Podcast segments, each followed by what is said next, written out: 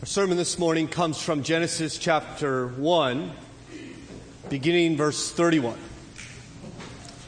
Genesis chapter 1 and verse 31. Uh, we'll let you know that uh, towards the end of the message we'll be in Hebrews chapter 3, in case you want to find that ahead of time. Genesis 1 and verse 31. Hear now the word of God. And God saw everything that he had made, and behold, it was very good. And there was evening, and there was morning, the sixth day. Thus the heavens and the earth were finished, and all the host of them. And on the seventh day, God finished his work that he had done. And he rested on the seventh day from all his work that he had done. So God blessed the seventh day and made it holy, because on it God rested from all his work that he had done in creation. Will you please pray with me?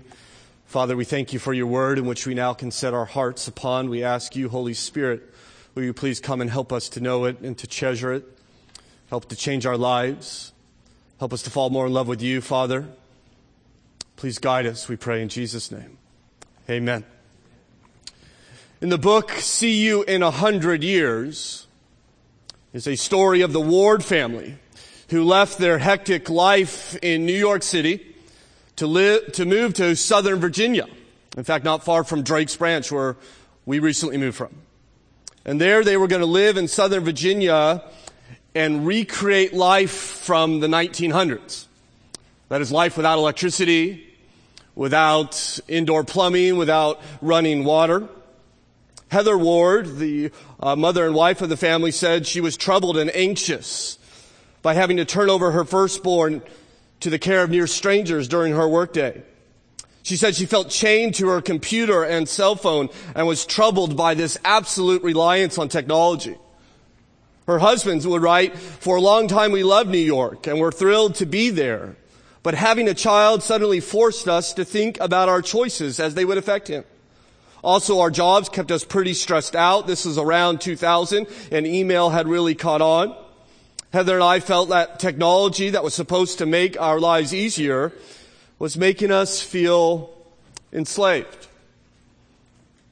There seems to be a restlessness in our nation these days. People seem to be overwhelmed with life. It almost seems as if life, the pace of life is, is going faster and faster and increasingly greater rate. Many live lives that are hectic and anxious and full of stress. If you, I think, talk to people and ask them about the peace of their life, they wouldn't want to talk to you about the peace that they have in life. They would want to talk to you about the stress that they have in their life. Stress about money, stress about work, stress about family, stress about their church, stress about their health, stress throughout their life, stress in this nation even, the world. So what about you? Are you stressed? Are you anxious, overwhelmed, burning the candle at both ends?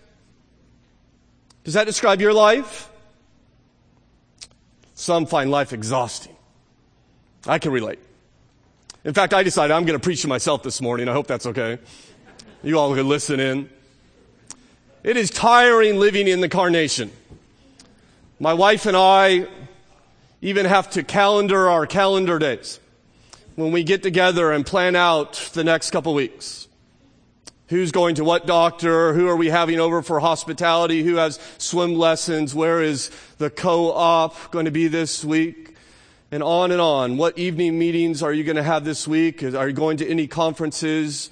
Are any babies going to be delivered in the couple, next couple weeks? We, we take a couple preemptive Tylenol before we sit down and do our calendar days. I, I, I'm getting tired just thinking about it. Life seems to be tiring exhausting. Rest seems to be elusive, just out of grasp. I wonder what God has to say about this. I wonder if he has some advice for us this morning in his scripture in this elusive search for rest. Because I'm not sure the solution is cutting off the electricity and shutting down the email. By the way, the Ward family lasted one year. I don't think the solution is even finding more hobbies. I feel like as Americans, we have hobbies coming out of each arm. We have more hobbies than perhaps we ever have, and yet rest still seems to elude us. Perhaps God's word helps us. For we see in chapter 2 of Genesis that God himself rests on this seventh day. And so let's talk about this seventh day today. We, we shall see here in Genesis chapter 2 that God finished or completed on the seventh day, that He rested on the seventh day, and that He blessed this seventh day. We first of all see that He completed on the seventh day. This is shown us in verse 1 and in verse 2. Thus the heavens and the earth were finished and all the host of them, and on the seventh day God finished His work that He had done. And so the heavens and the earth are now complete. Uh, uh, this verse is in contrast to, to chapter 1 and verse 2. Remember this passage, the earth was without form and void. And so the earth was not fit for people to live there, and there was no one living there. And then we get to Genesis chapter 2 and we see, okay, now the heavens and the earth are complete. And not just that, but, but the host of them, those that, that live upon them are now there. And so we go from beginning to completion and God does it in a week. And he seems to give us this pattern by, by giving us this week. We, we count everything by weeks. We tell people, I hope you have a, a good week, or well, I'll see you next week, or we, we organize our life because we have a work week, and then we have a, a weekend, right? Everything's in weeks. I wonder why. I mean, why, why seven days? I understand why we have a year. It's the time for the earth to rotate, uh, complete its orbit around the sun. I understand why we have a month. In fact, why we used to have months. It was uh, just the time for the moon to, to orbit the earth in 28 days. I understand why we have a day. 24 hours is the time for the earth to complete its rotation on its axis. But why a week?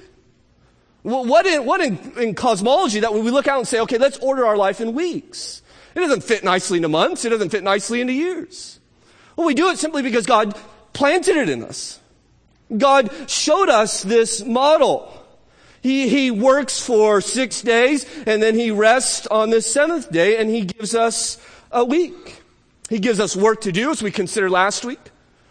And then when we do this work of subduing the earth and filling it, he says, okay, I want you to take a day of rest. Take a day off. He loves us. And so he builds us into creation. Once a day, we have a day to, once a week, we have a, a day to rest. We don't really see the command here, but we do know in Exodus chapter 20 that God actually gives us as a command, as one of his Ten Commandments. The fourth commandment is for us to, to honor the Sabbath, for us to keep this day of rest, to, to, to recognize this day as God shows us here. For in six days God completed his work, and on the seventh day he rested. And we too are to rest on that seventh day. Now I understand there's a lot of confusion as to when is this seventh day. I mean, the seventh day is Saturday, isn't it? This is the seventh day of the week. This is how the Jews understood the Sabbath. This is how they honored the Sabbath and kept the fourth commandment. It was on Saturday.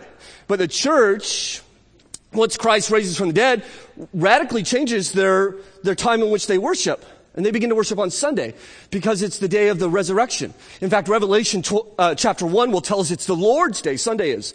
And so they begin to worship on that day. So, so which is it? Is it Saturday or, or is it Sunday? Well, evidently we can't decide in America. So we get both days off, right? And which I say, God bless America, right? Aren't you glad to be an American? You get them both. We, we can't decide. You see, God has put this in this pattern into us. But what I think is extraordinary is that we see here in verse 1 that God finished. And then again in verse 2 that God finishes His work. You see what God does whenever He starts a work, He finishes it. He completes it. I'm very much unlike God in this. I don't know how many projects I've started and didn't complete, how many books I've picked up and have not finished, how many resolutions have you started and not completed. Well, God doesn't do that. Whatever God starts, He finishes. I take great encouragement in this because you know what? God has started a work in my life. And He started a work in your life. And sometimes we feel alone. Sometimes we feel like we're not moving anywhere. Sometimes we feel tired. We wonder, okay, God, are you working anymore? Are we, are we moving any place? Are we headed some direction, God? And God's answer to you this morning is yes. Because He finishes what He starts. And He has started a work in your life and He will finish it. In fact, the scripture tells us in Philippians chapter 1 that I am sure of this that he who began a good work in you will bring it to completion. He will finish your, his work in you, Christian. And one day when he's done, he will take a step back and say, that is very good. In fact, he'll say, that is perfect. Just like my son, Jesus. See, God completes his work. He completed his work on the seventh day. We see secondly, that God rested on the seventh day. This is clear to us in verse two. And on the seventh day, God finished his work that he had done and rested on the seventh day from all the work that he had done. So the question is, I think, why is God resting? Is he exhausted? Is he worn out? Creating all things, after all, is a big job. Well, the prophet, I think, answers this in Isaiah chapter 40.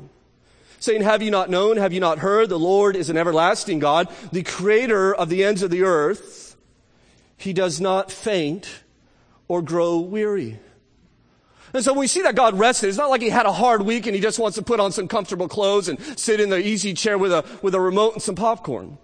He's just not beat. He's just not worn out. The rest simply means he stopped. He stopped doing what he had started. That's what that word means. He ceased his activity. And I believe that God did so because he took a deep pleasure in what he made, a satisfaction in his work. He, he did all this work of creation and creation lacked nothing. And then he steps back and gives it its highest commendation. It is very good. And he takes a great pleasure in that. I think simply the seventh day is an opportunity for God to, to stop working and to enjoy that which he has made.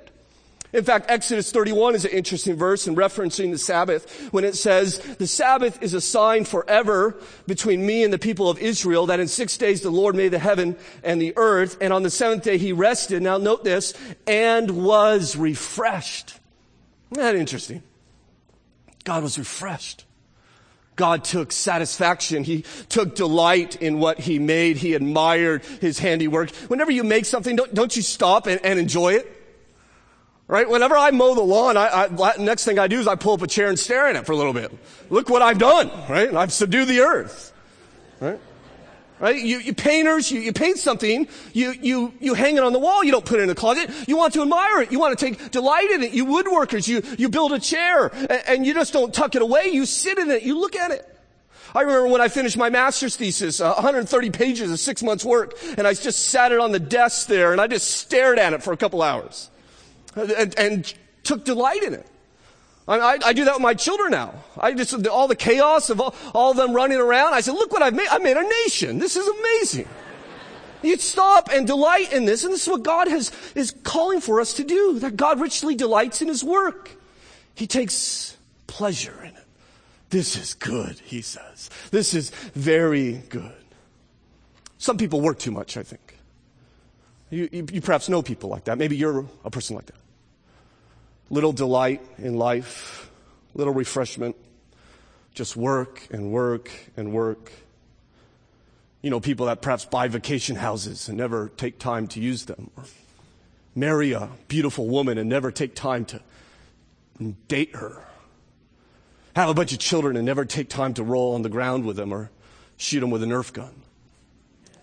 We, we have all these things, all these wonderful things which God has given us, and it, some of us are, are too busy to enjoy them. That's why so many people burn out and are full of anxiety and depression. Life is not meant to go like that. I mean, we need to read the manual. It tells us how to live. And life is not meant to go, go, go, go. Yes, work hard for six days, be like God, and then rest and enjoy and revive, slow down. I, I, mentioned I'm not very good at this, but we're trying to get better at this in, our house. We understand that if we don't guard this time, it's just going to be collapsed with, with activity. And so my, my days off, my day off is Friday.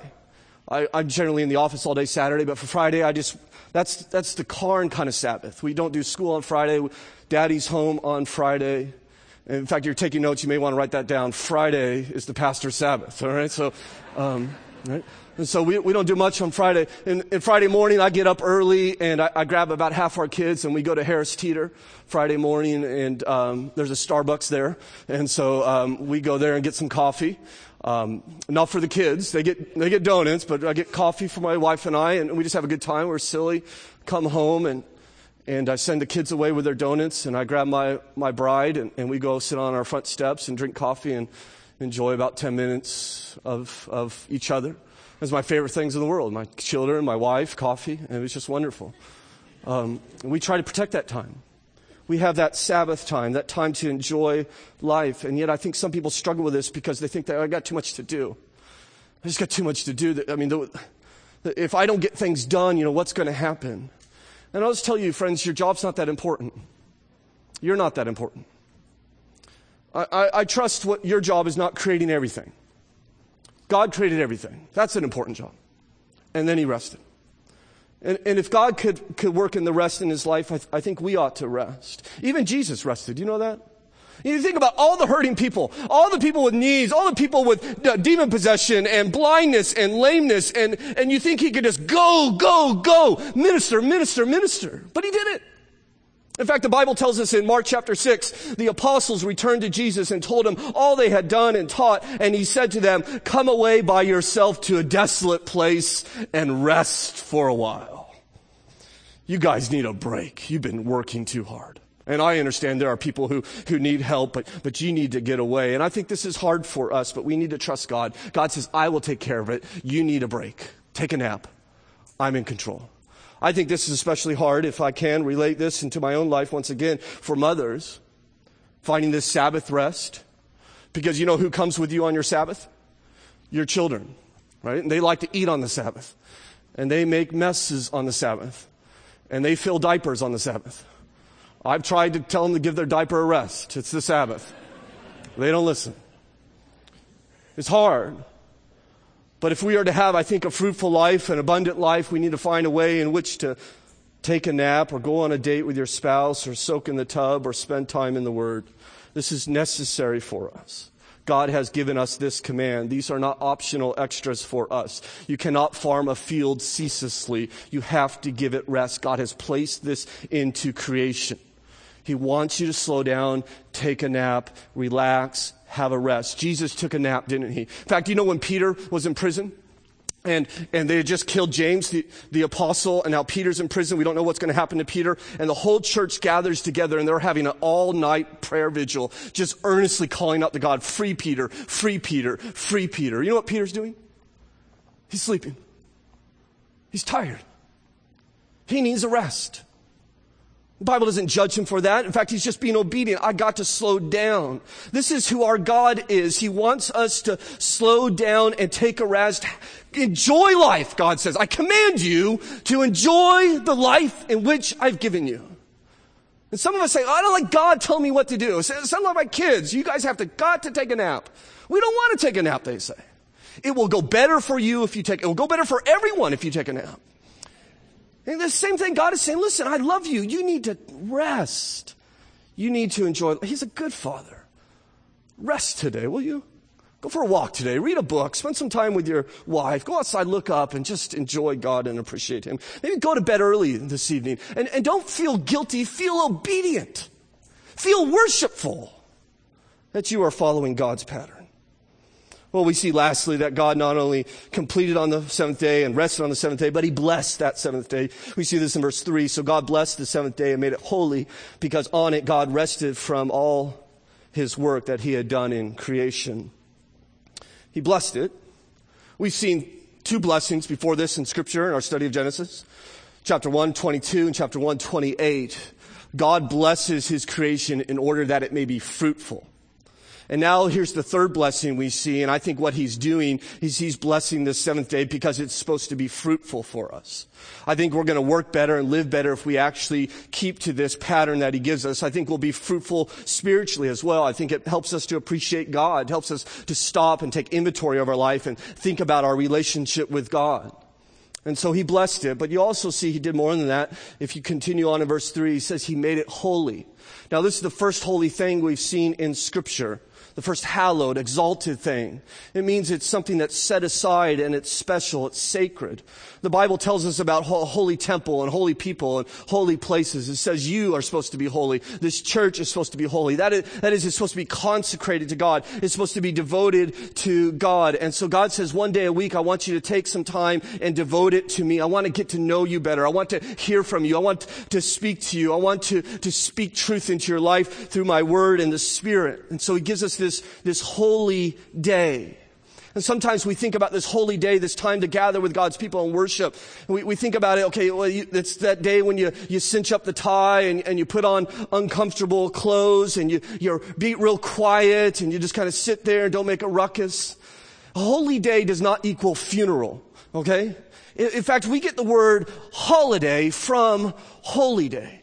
It's a day of celebration. It's a day of joy. It's a day of delight. Yes, it's a day of awe. It's a day of reverence. It's a day of trembling as we consider who our God is. But God wants to communicate that this day is a day for us to feast our souls upon His truth amongst one another. It's a day of celebration. I have a, a good friend who I met down in seminary and he has a, a bunch of children as well. And every Sunday morning he feeds his children for breakfast ice cream. Don't listen to this, kids. Hold on a second. Close, close your ears. Every Sunday morning, his kids get ice cream for breakfast because he wants to build into that children's understanding that this day is a day of joy. This is a day to rejoice. This is a day to celebrate. Jesus Christ is no longer in the grave. He has risen and we are going to party because it's a holy day. It's a holiday and God has given it to us. He blesses it. He wants it to, to be fruitful in our lives. I wonder, how do you prepare for this day? Have you thought about that? How, do, how am I going to prepare for this day to gather together with God's people and to worship Him? I appreciate what one author wrote. He says, how many Sundays have I woken up late, reached church in a rush, sat down in a pew groggy, worshiped distractingly, listened occasionally, and remembered very little? Church service has become so second nature that we can do it in our sleep, and some of us do. Right? Friends, I think how you approach this day communicates how you esteem and value God. My family has considered this. In fact, our preparation for Sunday morning worship begins on Saturday night. We, we almost always, of course we didn't do it last night, but God knew I was going to say this, but we almost always on Saturday night have our family worship. Now we have family worship most nights, but sometimes we, we miss it, but we almost always have it on Saturday night. We study the text that's going to be preached. We pray for the service. We go to bed early. We don't stay up on Saturday night because we want to come to church alert and awake. We set out our clothes Saturday night beforehand because if we didn't, we get here around 1130, right? Right? We don't want to be rushed. We don't want to be anxious. We don't want to be bickering. We don't want to be stressed out pulling to church to worship our God. We want to come with a great celebration and hope and delight in our hearts. So what we have to do as a family is we, we arrange our Saturday nights to prepare for this because I want to teach my children. In fact, I want to teach my own soul that my God is worthy of my best, not leftovers. And so I want to come and worship with you with my best mind and my best heart. We restrict what we watch on television on Saturday night. We don't watch on Saturday night what we watch on Tuesday night, for instance. Not that we watch anything sinful, but we don't want to fill our minds with silliness. We, we want to fill our minds with awe and reverence and joy, and so often we just turn off the television and we just spend time, more time together as a family. And, and I, am telling you this not because I, I'm, I'm telling you you have to do this. You don't have to do this. You don't do this, it's totally fine. God's going to lead you in those convictions. But I want you to understand that the way you come to this holy day communicates something about how you understand it. And so I hope you would consider that. Perhaps some of those ideas would be helpful. The thing we do not want to do is legislate this day. Right? They were doing that in the New Testament. It did not go well. Because this day is a gift to us. It's a present. It's a holiday. God says take a holiday every seventh day. And the last thing we want to do is start making a bunch of rules about it. Everybody wants, can I mow the lawn? Can I go out to lunch? Can, can I, can I go shopping? Everybody wants to know, am I, am I allowed to do these things? Well, I don't know. You, you talk to God about that. But I'm not going to tell you because God doesn't tell you. And we're not going to start placing laws on these things in order to, to pervert it. Jesus says in Mark chapter 2, listen, you were not made for the Sabbath. I didn't have this thing, I really love the Sabbath and I'm going to get a bunch of people to serve it. he says, I love you and the Sabbath is made for you because I want to give you this wonderful gift. And so use it as a gift. This holy day, this blessed day that he gives us. And we praise the Lord that He completed on that seventh day and that, that He rested on that seventh day and He blessed that seventh day. But this seventh day, I believe, the New Testament teaches us in Hebrews chapter 3, is just not a day of the week, but it's a pointer to something far more profound. In fact, I believe this Sabbath that God begins to teach us, uh, it really is what God is pointing to as an eternal Sabbath, the new heavens and the new earth. In fact, the Bible in Colossians 2 and verse 16 tells us, let no one pass judgment on you in regards to the Sabbath. This is a shadow of the things to come, but the substance belongs to Christ. The Sabbath is a pointer. It's a shadow. The substance is Jesus and the eternal rest he will give us. We see this here in Hebrews chapter 3. We pick up in verse 16. We're just jumping right in the middle. Hopefully you'll be able to follow me. But what's, what he's talking about are the people in which God redeemed out of Israel and is, uh, excuse me, redeemed out of Egypt and are leading to Israel. And remember they get to the border and they said, we don't want to go in. There are big people there and, and they don't trust God. God says, I've given it to you. Just go take it. No, we don't want to. Those are the people he's talking about. Look in verse 16. For those, for who were those who heard I'm in chapter 3, excuse me. For who were those who heard and yet rebelled? Was it not all those who left Egypt led by Moses and with whom was he provoked for 40 years? Was it not with those who sinned, whose body fell in the wilderness? Now note verse 18. And to whom did he swear that they would not enter his, what is it? Rest. But to those who were disobedient. And so what he begins to tell us is that the promised land is a picture of this rest in which God gives us. So think about promised land that God says is a land of rest. But now read chapter 4 verse 1. Therefore, while the promise of entering his rest still stands. Now what's he talking about? Is he saying the promise of you getting into the promised land still stands? No, he's not talking about promised land anymore.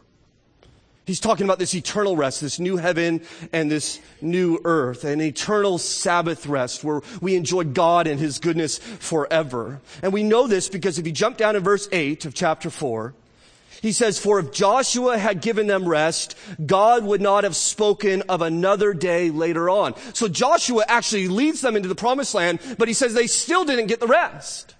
There's another day, he says. There's another rest to come. Well, what is it? Verse 9. So then there remains a Sabbath rest for the people of God. There remains for you a Sabbath rest. He's speaking about the heaven and earth when he recreates it all and you and I shall live perpetually in this day of Sabbath glory of rest and joy and delight. In fact, if you notice in, on this seventh day, he never says, then there was evening, then there was morning, the seventh day. He never closes it. Many theologians think because it was never supposed to end. It was, there never had an end. We're just supposed to enjoy this Sabbath delight with God forever. And yet we messed it up, as we'll see later on in Genesis chapter 3. And so he points us to this day of celebration. How do I get into this eternal rest? Look in chapter 4, verse 3.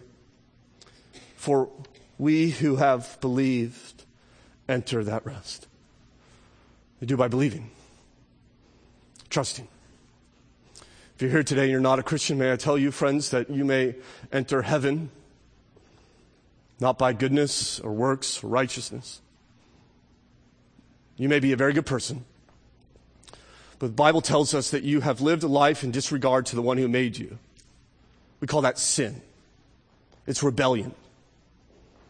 And the wonderful thing is that though good God would judge you, he has sent Jesus Christ to die upon the cross, that he would take your punishment upon him. And he would raise three days later victorious from the grave, showing us that God received that sacrifice. And here in Hebrews chapter 4 and verse 3, he says, if you believe if you trust, if you bend that knee to King Jesus, you will enter this rest. In fact, in some sense, I think Jesus is the rest. In fact, I don't think the Sabbath is just a place or a day. I think ultimately it's found in Christ. And Jesus himself said, doesn't he, in Matthew chapter 11, come all who are weary and heavy laden. All of you who are just beat up by keeping the law and trying to earn the love of God and I will give you rest. He goes on and says, Take my yoke upon you and learn from me, for I am gentle and lowly in heart, and you will find rest for your souls. You see, the burden of saving yourself has been lifted. You do not have to work to find that salvation. Christ has done that work for you. You just rest in Christ. Are you resting in Christ today? Have you found that rest in Him? No more anxiety, no more fear, no more trepidation as to whether I will stand before God and find Him as a righteous judge. If you rest in Christ, all that is cast aside and all you know is the love of your Creator, who is now your Father. Our rest is found in Jesus. And so we here have finished the account of creation. I think five weeks now to study how God made it from this, made all things from this ancient document beginning in Genesis 1 1. And we've seen that God has made everything. And He has made it very good and He has given it to us. He says, I want you to explore this world that I've made and enjoy it and be in awe of me because of it and, and consider the majesty of me and just, just delight in this world, right? And just blessing after blessing. Eat pie, drink coffee, have a spouse, I just gives us these, these great gifts. He gives us, in fact, he does give us a spouse that we could grow old together, hand in hand. And, and he blesses us in order that we may have children and find that great delight in, in, in, uh, in creating new life like our God does. In fact, he made us, didn't he? We've seen. He's, in fact, he, he, he, we belong to God. He created us. We're going to God and we belong to God today. And, and He has made us in His image even, in His own likeness. And therefore every single person on the face of this earth has dignity and value and worth, not because you like them or agree with them or they even share your faith, but because they have the image of God in them and they are like God. And He tells us, therefore, I want you as my image bearers to love one another and be united together because God in his very nature loves himself within that Trinity and is perfectly united. And Jesus would pray, Father, I pray that you would make them one as you and I are one, that the world would know you have sent me. By this all men will know you are my disciples by your love for one another. And as God's image bearers, he calls us to love each other in our life and be united. And then he gives us work to do, this great, fulfilling, meaningful work. And on top of that, he gives us a weekly holiday in which we may praise him, rest, take a nap as we endeavor to show the world what God is like by caring for this world and loving one another and forgiving one another and living as a united people. And yet that's not what the world is like. Because sin has come. And God must look in this world and say, this is not what I made. This is not how it's supposed to be. And now all work is separated from any allegiance to God, and we work for, for money, not to honor God or to help others. And most of the world focuses on themselves, and we're told we need to esteem ourselves and think of ourselves and love ourselves. And therefore, we evaluate everything by how it ministers or blesses us. And we find it inconvenient, we toss it aside. And so we abort our children because they're inconvenient. We break our marriage vows because they're inconvenient. And we neglect our church because it's inconvenient. And we take this world in which God has made and we abuse it and destroy it for gain and greed. And we fill it with pollution and cause animals in which God has made to die and go extinct. And all these image bearers around this world, half of them live in abject poverty, the other in affluence. And God's image bearers often decide to take up weapons and kill each other. We have even a place in our country called Hollywood that creates new ways to sin and puts it on our television, and all of us just drink it in and find it entertaining. We toss aside any respect for gender in which God has made, any respect for marriage in which God has made, any respect for sex in which God has made, any respect for children in which God has made. Our work has become a burden and a toil. Rest has become elusive because we don't trust God, and it's just simply not what He made. It's not very good anymore. At least like he made it. And yet the wonderful thing is that God is gracious. And so he sends Jesus to show us what life is supposed to be like because we obviously can't obey his commands. And so he needs to come and actually live it out before us. And so he shows us how to work and he shows us how to rest and he shows us how to worship and how to live in community and how to love each other and forgive and defend the helpless and to, to sacrifice and to give one another. He lived it perfectly. He alone was very good. And probably because of that, we killed him. We nailed him to a cross. And as he was dying there on the cross, he had one last word for us. It is finished. Because God completes what he starts. God completed creation. Jesus completed redemption. And he says to us, you don't have to add anything to it. I'm not looking for you to be a good person, so I would love you. I'm not looking for you to work, so I would love you. He leaves nothing for you and I to do except to fall in love with him and rest in his work, in his death, that we might begin to follow him we might begin to live like we're supposed to live, and we might, in the midst of growing darkness, say, I'm going to be a light. We are going to be a light. We will not go the way of sin and darkness as it rushes down into hell. We will stand and we will show the world what God is like. We are His image bearers. We have been called to this work and we will live in community and love one another and forgive one another and live our lives for God and not for ourselves. We will consider Him to be first and foremost. He says, I'm going to transform you. I'm going to recreate you. And when I awaken in people's hearts, the life they're living is not what they're supposed to live. There's going to be the alternative, staring them at the face, a light shining in the darkness. This is your calling. You live in a fallen world in which God has made. One day He will recreate it, but right now He is recreating you that you may be like God. Understand this, brothers and sisters. God does not exist for you. You exist for Him. For His glory and for your eternal joy. May we find great delight in this calling. Father in heaven, we thank you for your word. We thank you that you're so good to us. Tomorrow we're going to work, Father, most of us. We pray that we would work well, that we would work as your image bearers. And today, for, for most of us, is a day of rest. And so I pray you help us to rest well. Help us to enjoy each other. Help us, those who need to take a nap or get by themselves or take a break. We need to recover. We need to be refreshed. We need to enjoy all the blessings which you've given us.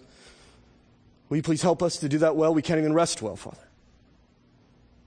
I pray for my brothers and sisters here that find this especially elusive, those who are just running 100 miles an hour every day. Father, will you help them to reorient their life? Some people have to make some major changes in their life. Will you please help them to understand how good you are and how much you love them? I pray that you help this church. Father, help us to move forward. Help us, Father, to have a vision of the type of people we're supposed to be here in Loudoun County. Help us, I pray, to live for the glory of our God, for the eternal gain of our neighbors and the nations. We pray in Jesus' name. Amen.